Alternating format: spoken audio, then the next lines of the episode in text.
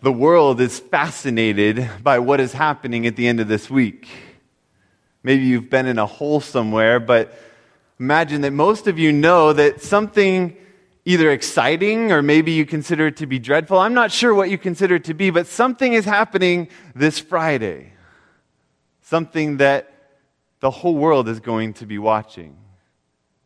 Something that will cost, it's an estimated 175 to 200 million dollars. And if you don't know about it, that's okay, really, but just wants you to know that that money is going to come somewhat from your pocket. Some of it, a large portion of it will come from taxpayer dollars.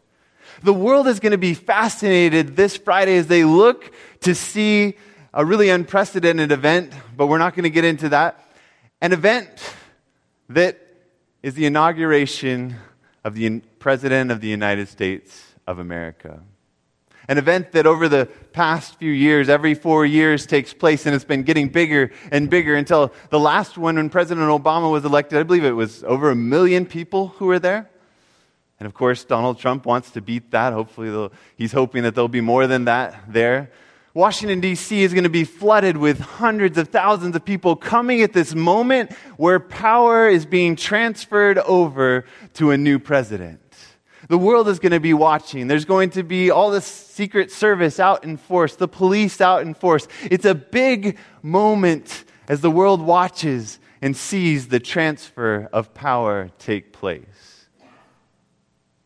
So it's no wonder the story that we read last week that there was so much going on in Jerusalem on the day when Jesus rode in on that donkey and he had that colt with him.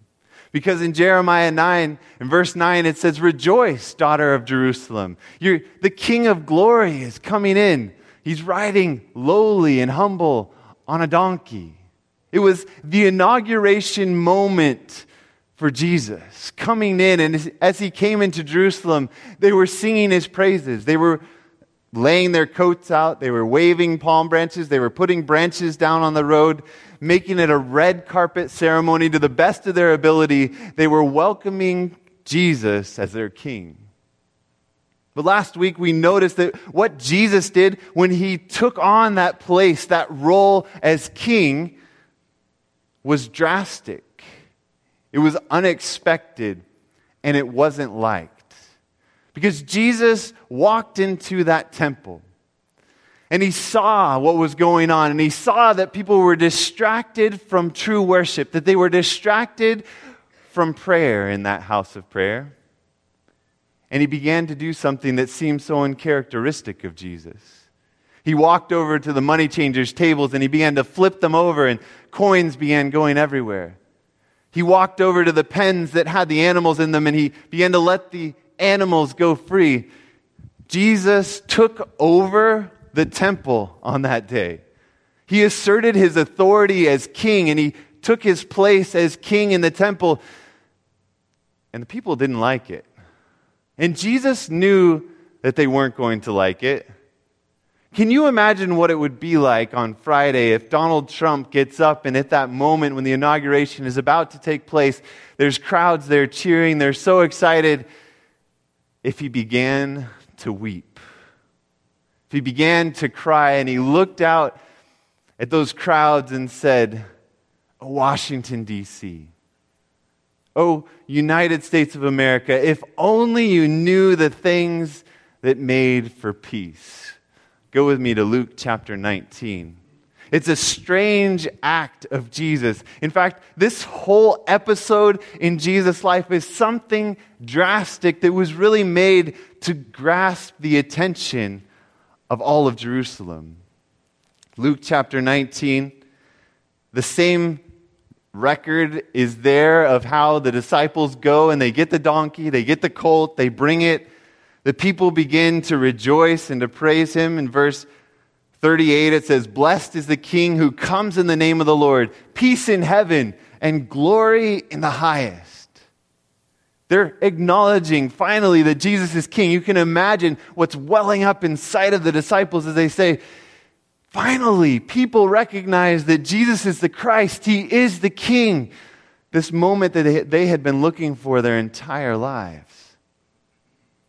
Verse 39 And some of the Pharisees called to him from the crowd, Teacher, rebuke your disciples. But he answered and said to them, I tell you that if these should keep silent, the stones would immediately cry out. Jesus said, This is such an important moment that all of creation recognizes that even these rocks would begin to cry out and to worship me as the king if the crowds weren't recognizing it.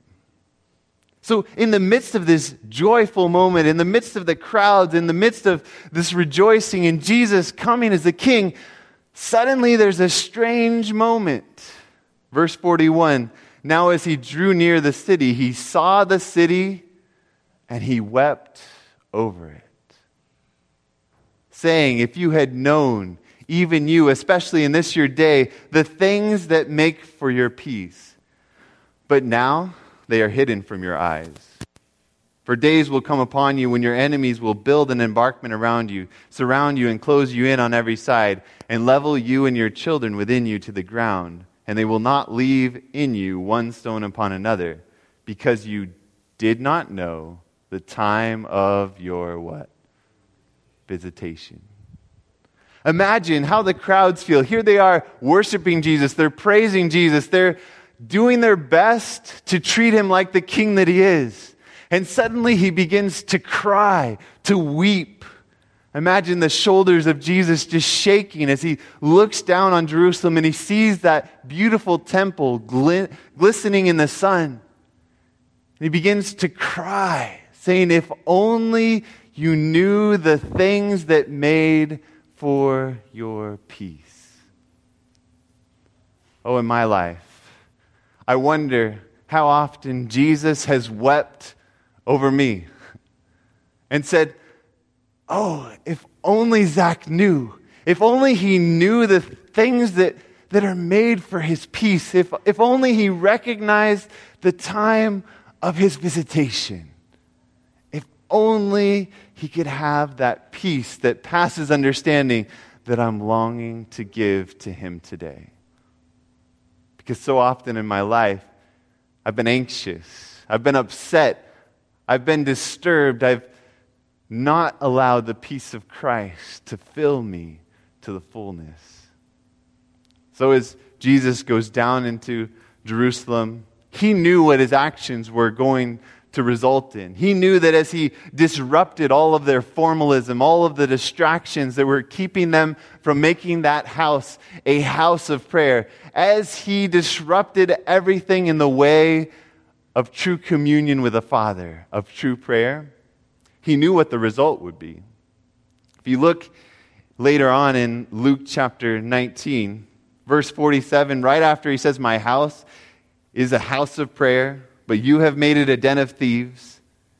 It doesn't record here how the children came in and the lame and the blind came in, that, that region of peace that was established in the tem- temple, like we saw last week. And we read how in entering into communion with God, we enter into the region of peace. That part isn't recorded in Luke's gospel. Instead, it records this in verse 47. It says, And he was teaching daily in the temple so every day, Jesus would come to the temple and he would begin to teach the people. It says that he would come later on early each morning, and then each evening he would go back to the Mount of Olives and he would spend the night in prayer. And then he would come back and he would teach the people. Day by day, he was there teaching the people. He wanted for them to continue to accept him as king. He wanted it really to be established as a house of prayer but he knew what this was going to result in. The verse continues But the chief priests and the scribes and the leaders of the people sought to destroy him. They can't stand Jesus. Jesus has turned over their tables, he's let all of their business go to waste. He's taken away their profit that they were gleaning off of the top of God's work. And they want him done away with. They don't want God's house to be a house of prayer.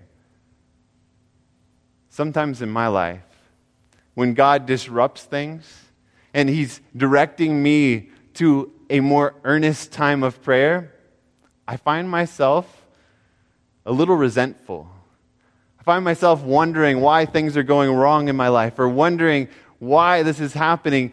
And really, I believe that God is just wanting to lead me to pray more earnestly. If only I would recognize the time of my visitation. Only trust Him that He's using these things to lead me to a deeper place of prayer. You know the story. That week, challenge after challenge comes from the Pharisees, from the scribes, from the Sadducees. They, they all try to trip Jesus up. They all try to get him to stumble so that they can have something that'll lead them to accuse him because the people are supporting Jesus. But time after time, they fail.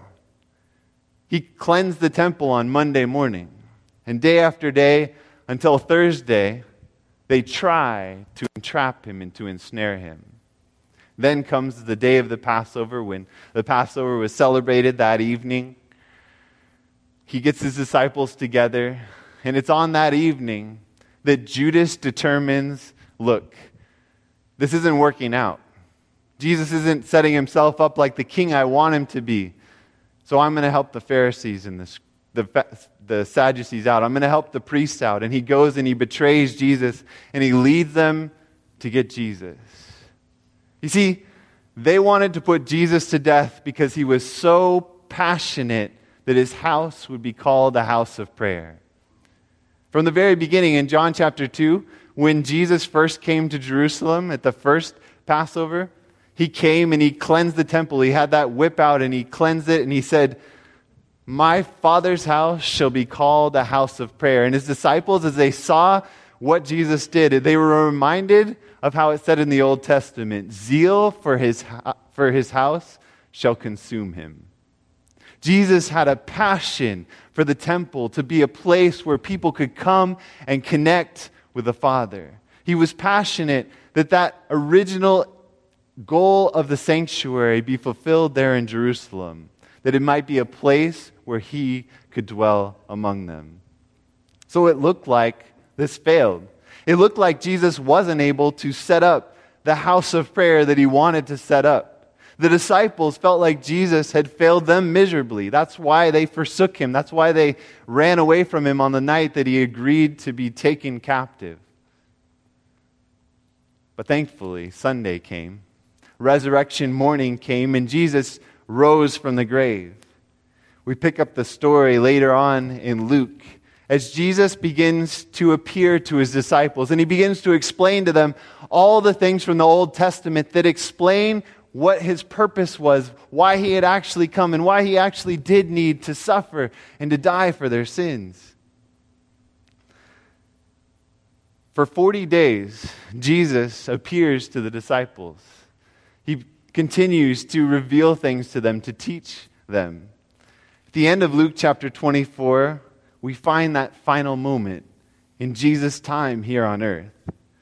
In verse 46, then he said to them, Thus it is written, and thus it was necessary for the Christ to suffer and to rise from the dead the third day, and that repentance and remission of sins should be preached in his name to all nations says this message is to go to the whole world of forgiveness, of remission of sins, that I am a Savior who came to save his people from their sins. That's to go to the whole world, but not just the whole world.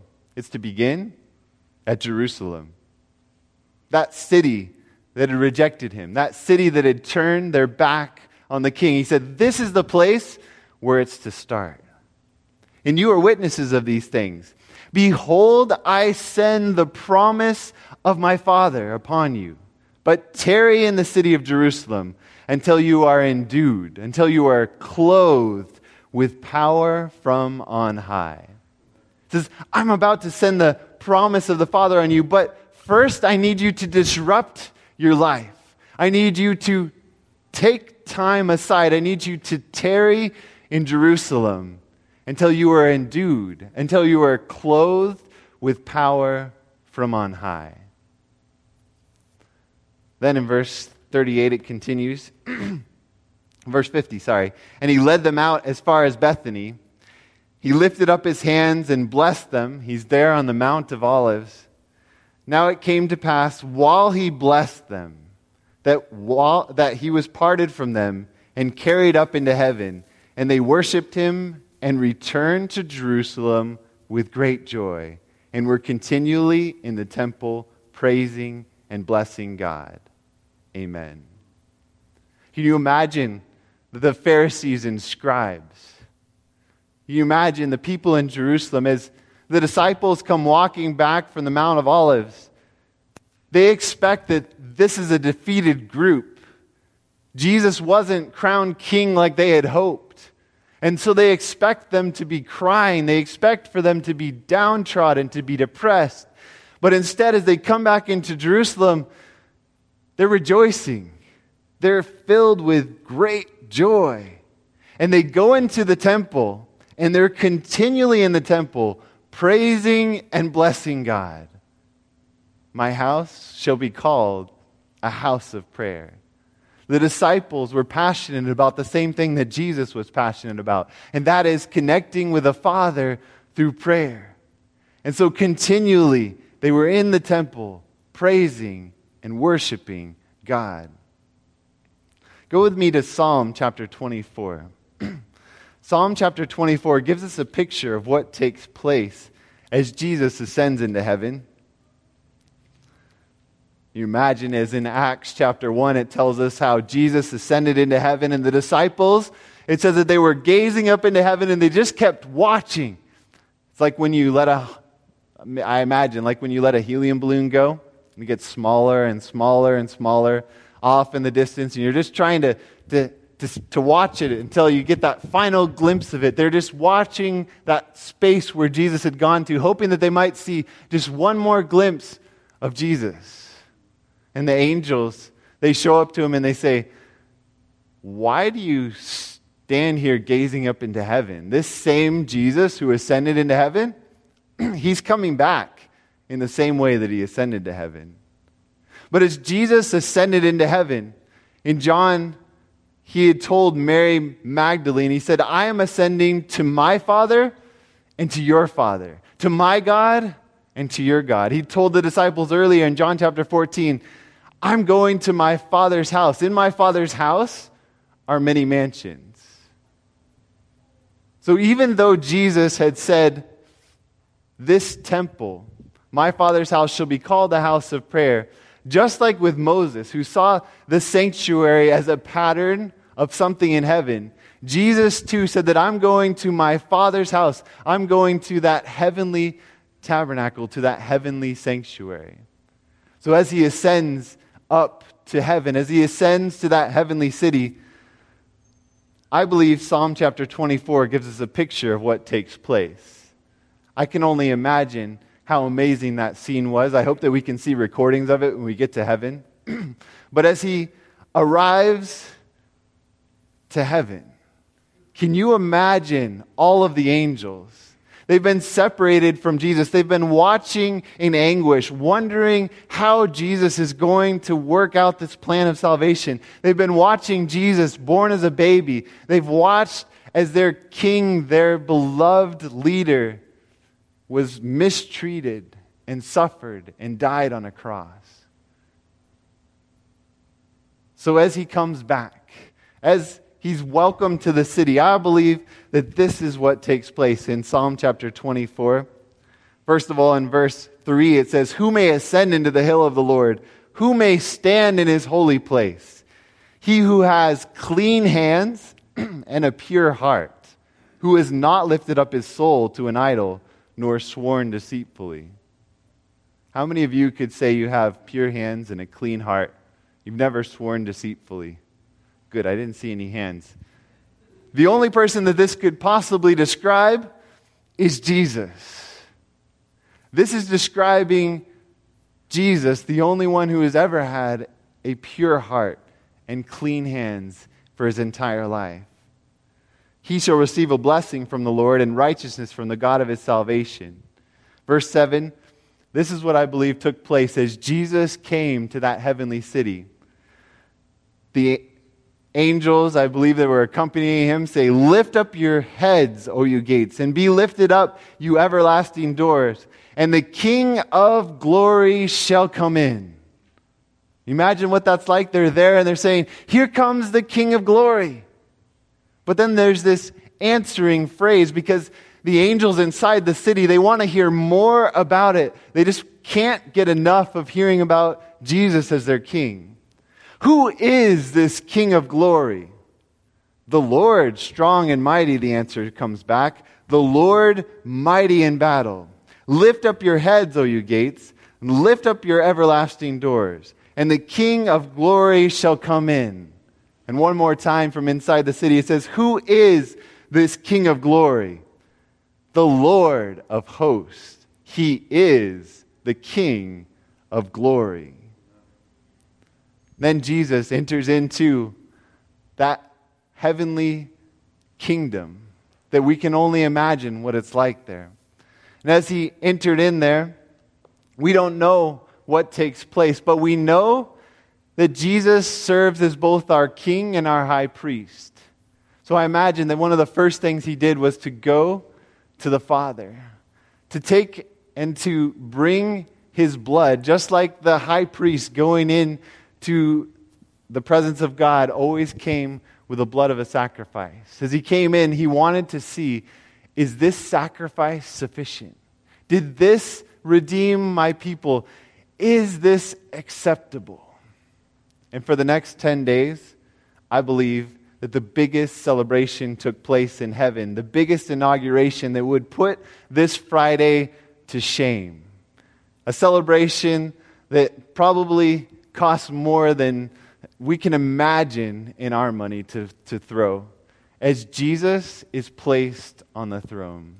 It's no wonder that the disciples returned with rejoicing to the city of Jerusalem. It's no wonder that they went into the temple and they were constantly praising God. They were constantly in prayer. It's no wonder that they were looking forward with confident expectation to that promise of the Holy Spirit being poured out on them, of being endued, clothed with power from on high. Because their best friend, the one in whose footsteps they'd followed for three and a half years, the one who quieted the storms in their life, the one who had raised their de- dead loved ones from the grave, the one who had healed the lepers, who had laid his hands on the blind and they had seen, the one who comforted them when they were distressed, the one who had told them, My joy I give to you. I want my joy to be in you. I want you to have fullness of joy. That same best friend, they had watched him physically rise up in the sky, and they knew that he was going into heaven.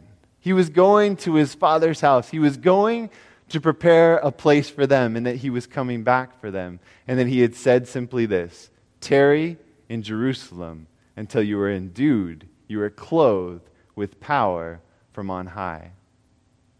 So in Acts chapter 1, we find the disciples there in Jerusalem spending time in earnest prayer for this to take place. And I don't think it was a prayer of hoping that somehow their prayers might make it God's will to pour out the Holy Spirit. They knew that the Holy Spirit was to be poured out. What they were praying for was a transformation of their heart, a transformation of their will, their lives, to the place where God could pour out his Holy Spirit on them. They were all together in one place in Acts chapter 1. It tells us in verse 12 that then they returned to Jerusalem from the mount called Olivet, which is near Jerusalem, a Sabbath day journey. And when they had entered, they went up into the upper room where they were staying Peter, James, John, and Andrew, Philip, Thomas, Bartholomew, Matthew, James and the son of Alphaeus, and Simon the Zealot, and Judas the son of James, these all continued with one accord in prayer and supplication with the women and Mary, the mother of Jesus, and with his brothers. They were willing for their lives to be disrupted. Not everyone who was there when Jesus ascended into heaven was there in the upper room. I think we've talked about this before in 1 Corinthians chapter 15. It says that there were 500 who watched as Jesus ascended into heaven. But how many were there in the upper room? 120. 120 expectant souls. 120 who could pray like they'd never prayed before because they knew that Jesus had ascended into heaven. Can you imagine how it would transform your prayers. Think about your best friend. Maybe it's your spouse, or maybe it's somebody in your family. Maybe it's a, a best friend, a colleague, somebody that you are really close to. Imagine that person ascending to the most powerful position in all the world. Imagine how easy it would be to call him up and to say, hey, I've got a problem, a situation over here. I think that you need to do this. If you were Donald Trump's best friend, you would probably have a lot of privileges over the next four years. But I imagine that I'm not going to ever be able to talk to Donald Trump in person, let alone probably even to the governor of California or my local senator, or I met the mayor of Atascadero once. but I don't think I could call him up on the phone and ask him for anything.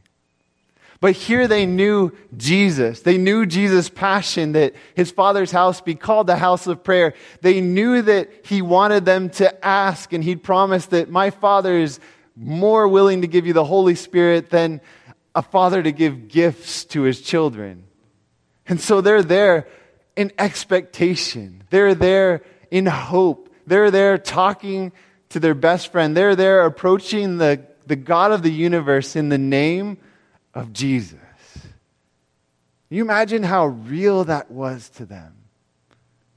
I long for my prayer life to be like that.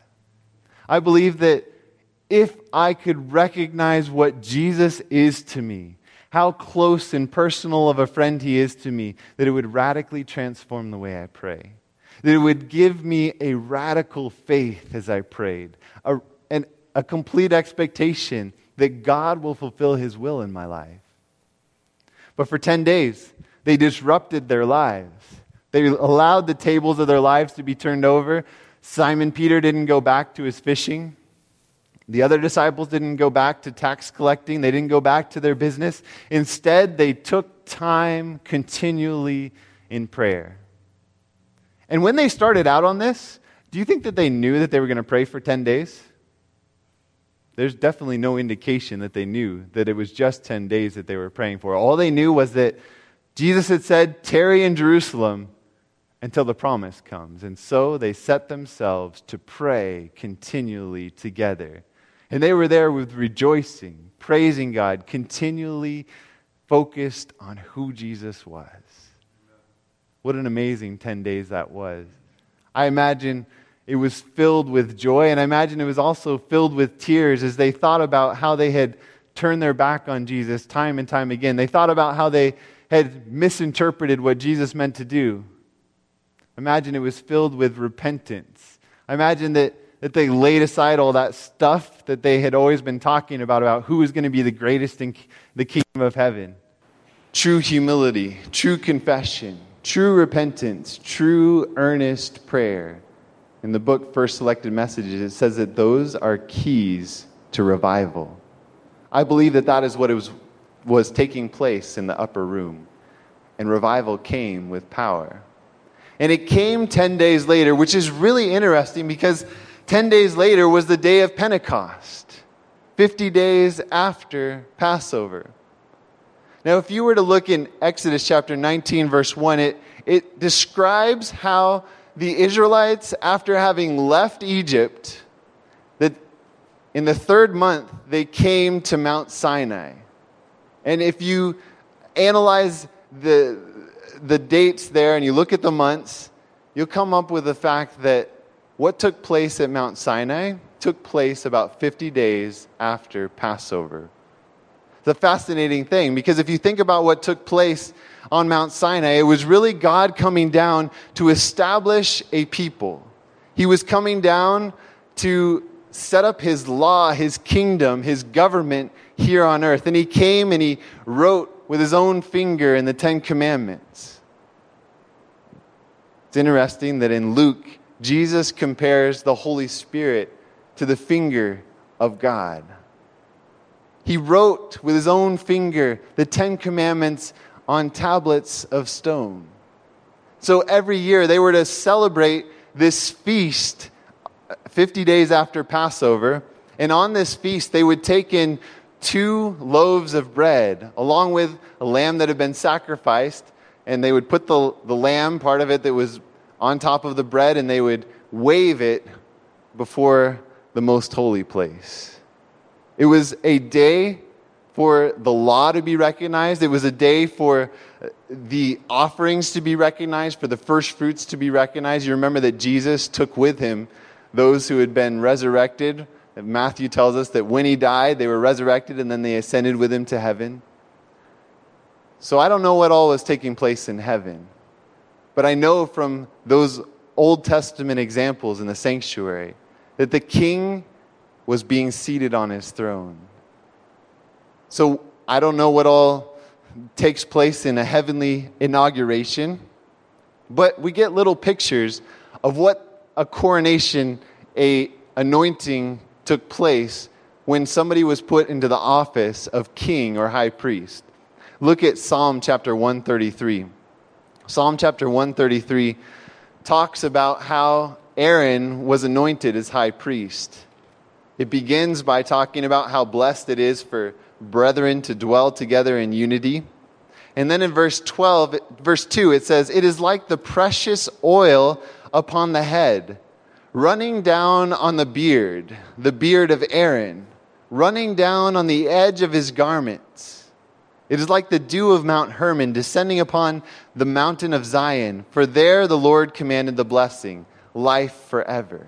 There's this picture of Aaron being anointed as high priest and that oil being poured out on him and it's flowing down off of him. And it flows down his garments and it drips down, is the way it describes it, down onto Mount Zion. So I don't know exactly what took place on the day of Pentecost. But as the disciples prayed and searched their hearts, they made room for their own hearts to become a house of prayer.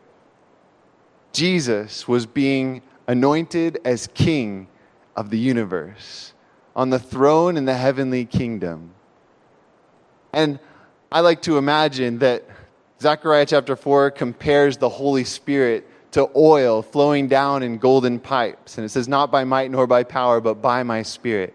I like to imagine that that golden oil flowed down off of Jesus as he was anointed as king of the universe. And it flowed down through heaven, and on its way, it caught fire. And it came down and it descended on 120 watching, waiting, expectant disciples, longing to be filled with Jesus themselves. The Holy Spirit anointed them on that day. They were filled with Jesus and they became houses of prayer themselves. They became sanctuaries for the Holy Spirit. This is what Jesus did for us.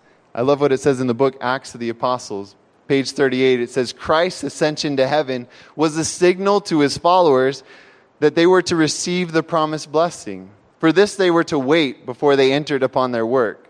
When Christ passed within the heavenly gates, he was enthroned amidst the adoration of angels. As soon as the ceremony was completed, the Holy Spirit descended upon the disciples in rich currents. And Christ was indeed glorified, even with the glory which he had with the Father from all eternity. The Pentecostal outpouring was heaven's communication that the Redeemer's inauguration was accomplished. According to his promise, he had sent the Holy Spirit from heaven to his followers as a token of what? That he had, as priest and king, received all authority in heaven and on earth and was the anointed one over his people. And this is really what Peter says in Acts chapter 2 as he preaches to the, those thousands who are gathered there, who are amazed by what's taken place as the Holy Spirit's been poured out and they're speaking in different tongues and different languages. As, as Peter looks at this, he, he tells the people, Why are you amazed by this? He goes on to, to share the prophecies of Joel chapter, chapter 2, 2. And then after that, he goes in verse 22 to say this Men of Israel, hear these words Jesus of Nazareth a man attested by God to you by miracles, wonders, and signs which God did through him in your midst, as you yourselves know. Him being delivered by the determined purpose and foreknowledge of God, you have taken by lawless hands, have crucified and put to death, whom God raised up, having loosed the pains of death, because it was not possible that he should be held by it. For David says concerning him, I foresaw the Lord always before my face, for he is at my right hand that I may not be shaken. Therefore my heart rejoiced and my tongue was glad. Moreover, my flesh also will rejoice, will rest in hope. For you will not leave my soul in Hades, nor will you allow your Holy One to see corruption. You have made me to know the ways of life. You will make me full of joy in your presence. Hebrews chapter 1 tells us that Christ was anointed with the oil of gladness above his fellows. Jesus, in the presence of God, was anointed with the fullness of joy that comes from being in God's presence, and he poured it out on his disciples. Verse 29 Men and brethren, let me speak freely to you of the patriarch David, that he is both dead and buried, and his tomb is with us to this day. Therefore, being a prophet, and knowing that God had sworn with an oath to him that the fruit of his body, according to the flesh, he would raise up the Christ to sit on his throne. Peter says, Jesus is on the throne. Jesus is on the throne of the universe. You rejected him as king here in the temple, but Jesus is currently sitting on the throne of the universe. And that's why you see us speaking in other tongues. That's why you see us so joyful. That's why the Holy Spirit has been poured out because he is exalted. He is the King of kings and he has poured out this blessing on us. Friends, it wasn't just for them. Peter goes on to say, and the promise is to you and to your children and to as many as the Lord shall call. So in my life, when I recognize that I am lacking peace, when I'm lacking joy, when I'm lacking love, when I'm not experiencing that region of peace that comes from being in the house of prayer, I have to say, is it because I don't recognize that Jesus is on the throne? What is it that keeps him from filling my heart with that same gift that he gave to the disciples? Because he's promised to do that. In Ephesians chapter 4, he promised that this is exactly his purpose in ascending into heaven. Ephesians chapter 4, he said that he ascended in order to pour out gifts on you and me. We pick it up in verse 7 But to each one of us, grace was given according to the measure of Christ's gift. You remember that in Hebrews chapter 4, it tells us to come boldly to the throne of grace that we may obtain mercy and to find grace to help in time of need. We come to that throne expecting grace, and here it says the grace is according to the measure of Christ's gift. Therefore, he says, when he ascended on high, he led captivity captive and he gave gifts to men. Jesus ascended into heaven not just so that he could be with the Father, but so that he could pour out rich gifts on you. If you jump down to verse 11, he describes those gifts. It says, And he himself gave some to be apostles, some prophets, some evangelists, some pastors and teachers for the equipping of the saints, for the work of ministry, for the edifying of the body of Christ, till we all come to the unity of the faith and of the knowledge of the Son of God, to a perfect man, to the measure of the stature of the fullness of Christ. This is his goal in pouring out gifts on you as his church. He wants to raise you up as ministers, as workers for Him, so that you can take the gospel to the world. That we should no longer be children tossed to and fro, carried about with every wind of doctrine by the trickery of men and the cunning craftiness of deceitful plotting. But speaking the truth in love may grow up in all things into Him who is the head, Christ. Friends, we have a King He's seated on the throne, and all authority has been given to him. In Matthew 28, as he was ascending into heaven, he said, All authority has been given to me in heaven and on earth. In all of those illimitable realms of space, the trillions and trillions of stars out there, the galaxies without number out there, worlds without end. Jesus is king of it all.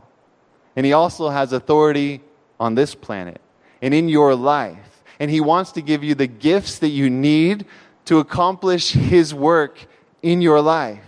He doesn't want you to strive in your own strength, but He wants you to strive to connect with Him and to allow His Holy Spirit to fill you and to use you. In the book Testimonies to Ministers, it describes that power that has been given, and it tells us that this is the message that the whole world is desperately needing to hear. Page 91, it says, All power is given into His hands, that He may dispense rich gifts unto men. I don't know if they do that in presidential inaugurations. But Jesus, when he went to the throne, his goal was to pour out gifts on you and me, imparting the priceless gift of his own righteousness to the helpless human agent. This is the message that God commanded to be given to the world. It is the third angel's message, which is to be proclaimed with a loud voice and attended with the outpouring of his Spirit in a large measure. Friends, God is longing to pour out his spirit in a large measure. He's longing for this house to be a house of prayer. He's longing for your home to be a house of prayer. He's longing for your heart to be a house of prayer. Are you at peace with God today? Are you filled with a fullness of joy? Do you have unselfish love for people around you? If any of these things are lacking, go to the throne of grace and plead with the King of Kings that he would give you the gift that he's already longing to give you. He tells us to ask and to keep asking, to keep praying, to be earnest about praying, not so that we can somehow convince him. He's done all of this because he wants to give you all of these gifts. You know, I think of my own father. Thankfully, I was blessed with a good father, and if you weren't blessed with the best of dads, sometimes it can be hard to look at God as a loving father. But He is a loving father. But I look at my own dad. He's really busy. He works in administration. He has a lot of people looking up to him. But it's amazing. When either Leah or I have any kind of problem, we'll send him a text message We'll say, when you have time, would you mind doing this? Would you look at this email? When you get a chance, we don't want to bother you. Most times, he drops absolutely everything in order to help us at that moment. He'll call us and he'll talk to us. He'll do whatever it takes. He'll, he'll try to talk to this person to that person to get me this phone number to do that, whatever resources I need. He just wants to help me. And it's the same way with your Father in heaven. He wants to do whatever it takes to fill you with the fullness of Himself. So when we pray, when we're earnest in prayer, when we come together for 10 days of prayer, it's not so that we can work a change in God, but it's because our hearts aren't ready for Him to sit on the throne of our heart. Each of our hearts has to be submitted to Him. If we want the King to reign in our hearts, we have the choice. We can either be like the Pharisees and choose to reject Christ or we can open our hearts and submit to His will and to His way and allow Him to reign on the throne of our hearts. When we are fully submitted to this, the Holy Spirit is going to be poured out on us in a greater way than it was on the day of Pentecost. Because we have a great high priest who is in the most holy place of the heavenly sanctuary, and he ever lives to make intercession for you, and he's able to save you to the uttermost.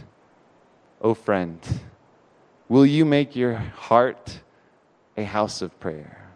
Will you determine not to let any distractions get in the way of your heart being a place of prayer, a place where you're constantly pleading for the outpouring of the Holy Spirit? Will you join me in praying for the outpouring of the Holy Spirit like we've never prayed before during these 10 days of prayer? I believe that we aren't willing to pray sometimes like the disciples were because we're just used to the way things are. But the disciples had caught a glimpse of who Jesus was, and they weren't willing to rest satisfied until they had truly been endued with power from on high. And the more that I see Jesus, the more that I'm dissatisfied with the current state of affairs, the more that I'm dissatisfied with a form of godliness that denies the power. Jesus wants to fill us with his fullness. Let's not let him be unable to do that because we reject Him. In closing, I'd just like to give you the opportunity to pray for each other, to pray that God would pour out His Holy Spirit. Turn to somebody next to you or to two people next to you and just take a minute to plead that God would pour out His Holy Spirit, that He would disrupt the tables if necessary in our lives so that we can make our hearts a place of prayer. And also pray that God would bless during these 10 days of prayer, that He would open up our schedules so that we can be here, and that God would do something mighty, something miraculous in these 10 days, that we would see His Spirit poured out like never before. Friends, we need revival, and Jesus wants to give it. Let's pray together for a few minutes. Father, we want for Jesus to be inaugurated as King of Kings this week. While the world is focused on something so meaningless in comparison to that, we long that you would sit on the throne of our heart, that you would fill us with your Holy Spirit, that we would be submitted to your will and to your way, to your law, and that you would live out your life within us. Father, I pray that you bless these 10 days of prayer that we're in. Lord, give us a willingness to take the time out in order to worship together, to focus on Jesus, and to pray. Lord, give us faith that it will make a difference, that you will answer. Lord, make us be a part of that 120 who were there together in one place, who you were able to pour out your Spirit on with power. Lord, we know that this is going to take place again in an even greater way. And we pray that it might take place during these 10 days. Father, thank you so much for making this place a house of prayer, for making our homes houses of prayer, for making our hearts a house of prayer. In the name of Jesus, I pray. Amen.